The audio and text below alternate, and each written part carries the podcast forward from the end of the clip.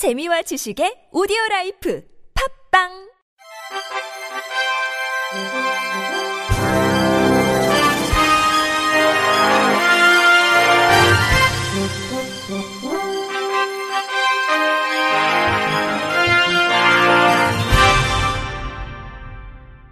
청취자 여러분 안녕하십니까? 8월 13일 월요일 KBIC 뉴스입니다.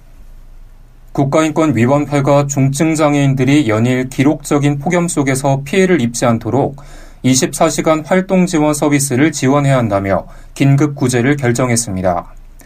지난 2일 뇌병변장애 2급의 중증장애인 A씨는 장애인 활동 지원사가 없는 야간에 고열과 가슴 통증 등을 느껴 병원을 찾았습니다. A씨는 담당 의사로부터 향후 안정시까지 24시간 간병이 필요하다는 진단을 받았습니다. 진단서를 주민센터와 구청 등에 제출하면서 24시간 활동 지원 서비스를 신청했지만 받아들여지지 않아 진정을 제기했습니다. 인권위는 A씨를 비롯한 폭염 속 혼자 생활하고 있는 중증 장애인에 대해 24시간 활동 지원 서비스가 가능하도록 복지부 장관과 서울특별시장, 해당 구청장에게 긴급구제 조치를 결정했습니다. 인권위 관계자는 건강과 생명에 심각한 피해가 발생할 수도 있다고 판단해 24시간 서비스를 제공하는 한편 유사한 처지에 있는 중증 장애인에게도 적절한 조치를 할 것을 권고했다고 설명했습니다. 거동이 어려운 중증 장애인들은 잠깐의 외출도 쉽지 않은 일인데요. 서울시 교육청이 이들을 위해 집에 1인 고사장을 마련해주는 찾아가는 검정고시 서비스를 시범 도입했습니다. YTN 김지영 기자가 보도합니다. 1급 뇌병변 장애로 늘 누워서 생활하는 이시영 씨. 한 번 외출하려면 각종 보조 장치에 주변 도움을 받아 이동해야 합니다. 중졸 학력을 인정받기 위한 검정고시에 도전하는 날. 집에서 시험을 볼 수 있게 돼 한결 여유 있게 준비합니다. 이시영 검정고시 응시생.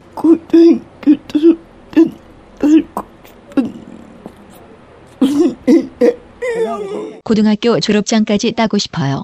서울시 교육청이 처음 시범 도입한 찾아가는 검정고시 서비스는 이동이 어려운 중증 장애인 가운데 심사를 거쳐 선정되면 집이나 가까운 복지관 등에 1인 고사장을 설치해주는 제도입니다.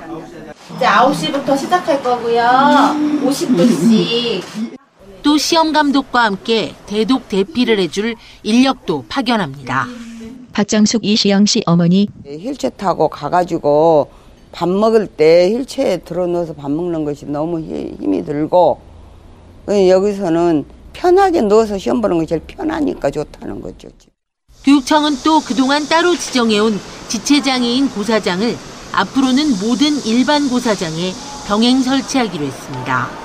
김순화 서울시 교육청 검정고시 팀장. 일반 고사장이 9개 학교가 있어요.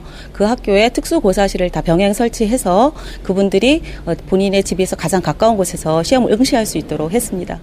이번 검정고시에 응시한 장애인 수험생은 서울에서만 52명. 장애를 딛고 노력한 만큼 오는 27일 합격자 발표에서 최선의 결과를 얻을 수 있기를 기대합니다. YTN 김지영입니다. 조만간 서울에서도 청각장애인이 모는 택시를 볼 수 있을 전망입니다. 소셜벤처 주식회사 코액터스의 송민표 대표는 서울의 한 택시 회사와 최근 계약을 마쳤다며 경주에 이어 서울에서도 청각장애인 택시 기사가 탄생할 것이라고 밝혔습니다. 택시는 손님과 직접 소통해야 하기 때문에 지금까지 청각장애인이 택시 운전대를 잡는 것은 불가능했습니다. 그러나 주식회사 코액터스의 택시 내 의사소통 어플리케이션 고요한 택시를 통해 승객과 소통이 가능해졌고 올해 6월 경북 경주에서 최초로 운행을 시작했습니다. 고요한 택시는 태블릿 PC로 기사와 승객을 연결하는 방식입니다. 승객들은 음성인식을 이용하거나 직접 메시지를 적어 기사에게 목적지 등을 전송할 수 있습니다. 기사는 운전 중 태블릿 PC를 조작할 수 없기 때문에 목적지 인근에 도착했습니다. 상세한 주소를 입력하세요 같은 미리 정해진 간단한 문구를 선택해서 승객에게 알리면 됩니다. 송 대표는 택시 안에서 승객과의 의사소통을 최대한 빠르고 정확하게 할 수 있도록 지속적으로 발전시키고 있다고 설명했습니다. 이어 우리 사업을 통해 비장애인들이 장애인을 바라보는 시선이 개선되길 바란다며 더불어 살아가는 사회를 만드는데 발판을 만드는 사업을 꾸려가고 싶다고 포부를 밝혔습니다. 한국장애인 문화예술원이 2018 이음 창작 뮤지컬 스테이지 이음 시놉시스와 대본 공모를 시작합니다. 스테이지 이음은 장애인 공연예술 분야의 작품 발굴과 제작 지원을 통해 우수한 뮤지컬 창작 레퍼토리를 개발하기 위한 사업입니다. 공모 주제는 작가만의 참신하고 독특한 감성을 담은 작품 또는 장애를 소재로 하며 장애 예술의 긍정적 효과를 기대할 수 있는 작품입니다. 지원 자격은 한국 국적의 예술가 및 창작가로 작가, 개인 또는 작가 및 작곡가로 구성된 팀이나 예술 단체라면 누구나 응모할 수 있습니다.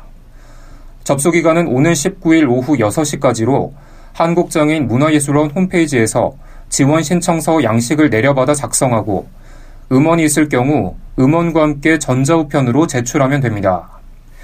시놉시스 공모는 서류 심사만 진행해 최종 선정자를 결정하고 대본 공모의 경우 1차 서류 심사와 2차 인터뷰 심의를 거쳐 8월 말에 최종 선정자를 확정합니다.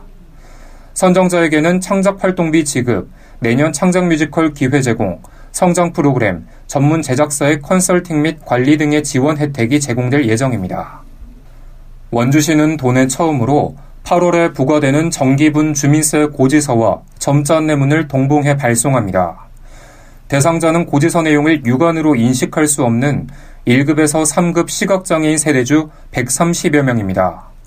점자 안내문에는 주민세 정기분 고지와 관련된 안내사항과 납부 방법 등이 표기되어 있습니다. 안내문 제작 과정에서 사단법인 한국시각장애인 연합회 원주 지회의 적극적인 도움으로 시각장애인의 납세 편의에 기여할 수 있게 됐습니다. 점자 안내문 발송은 중증 시각장애인 납세자들의 권익 향상과 알 권리 보호 강화에 기여할 것으로 기대됩니다. 한국장애인정보화협회는 지난 10일 시골 보쌈엔 감자옹심이 수유점 3층 강당에서 임시총회를 열고 제7대 중앙회장으로 류종춘 씨를 선출했다고 13일 밝혔습니다. 최성중 전 회장의 사임으로 2021년 12월 19일까지 자녀 임기를 수행할 류 신임 회장은 3살 때 홍역 후유증으로 장애인이 됐으며 명지대 경영학과 성균관대 사회복지대학원을 졸업했습니다. 그동안 안동재활원 부원장, 서울시립 북부장애인 종합복지관 관장, 한국지체장애인협회 부회장, 한국장애인 고용안정협회 이사 등을 역임하며 장애인 복지 분야에서 활발한 활동을 펼쳤습니다.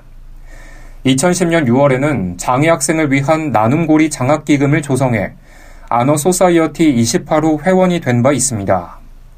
류 신임 회장은 사랑의 PC 보내기 운동을 포함해 모든 장애인에게 필요한 정보를 선제적으로 제공하는 등 장애인 정보 격차 해소와 장애인 복지 발전에 전념하겠다고 전했습니다. 현대 엔지니어링이 우즈베키스탄의 고려인 집성촌인 아흐마드 야사비에 시각장애인들을 위한 새 희망 학교를 지원했다고 10일 밝혔습니다. 현대 엔지니어링은 현지 시간으로 지난 9일 아흐마드 야사비 33번 학교에 새 희망 학교 7호를 기증했으며 새 희망 학교 8호로 명명한 시각장애인 학교에는 후원금을 전달했습니다. 아흐마드 야사비 33번 학교는 고려인 후손들이 다수 다니고 있어 그 어느 때보다도 의미가 있습니다. 현대 엔지니어링은 학교 건물에 컴퓨터와 책상, 의자 16세트를 포함해 전자칠판과 에어컨 등이 구비된 멀티실을 신설하고 TV 복합기 등 교육 기자재도 지원했습니다. 세희망학교 8호에 전달한 후원금은 점자판 3,000세트 제작에 사용되며 우즈베키스탄의 13개 시각장애인 학교 학생들에게 배포될 예정입니다. 끝으로 날씨입니다. 내일 전국 대부분 지역의 낮 기온이 35도 내외로 오르면서 무더위가 계속 이어지겠고 북태평양 고기압의 영향을 받아 전국에 가끔 구름이 많겠습니다. 낮 동안에 오른 기온이 밤 사이에도 내려가지 못해 열대야가 나타나는 곳이 많겠습니다. 건강관리에 유의하시기 바랍니다. 아침 최저 기온은 23도에서 28도, 낮 최고 기온은 32도에서 37도가 되겠습니다. 바다의 물결은 서해 앞바다에서 0.5에서 2m, 남해 앞바다 0.5에서 2.5m, 동해 앞바다 0.5에서 1.5m로 일겠습니다. 당분간 남해안과 제주도에는 태풍 야기의 영향으로 바람이 강하게 부는 곳이 있겠으니 시설물 관리와 안전사고에 유의하시길 바랍니다. 이상으로 8월 13일 월요일 KBIC 뉴스를 마칩니다. 지금까지 제작의 안재영, 진행의 김규환이었습니다. 고맙습니다. KBIC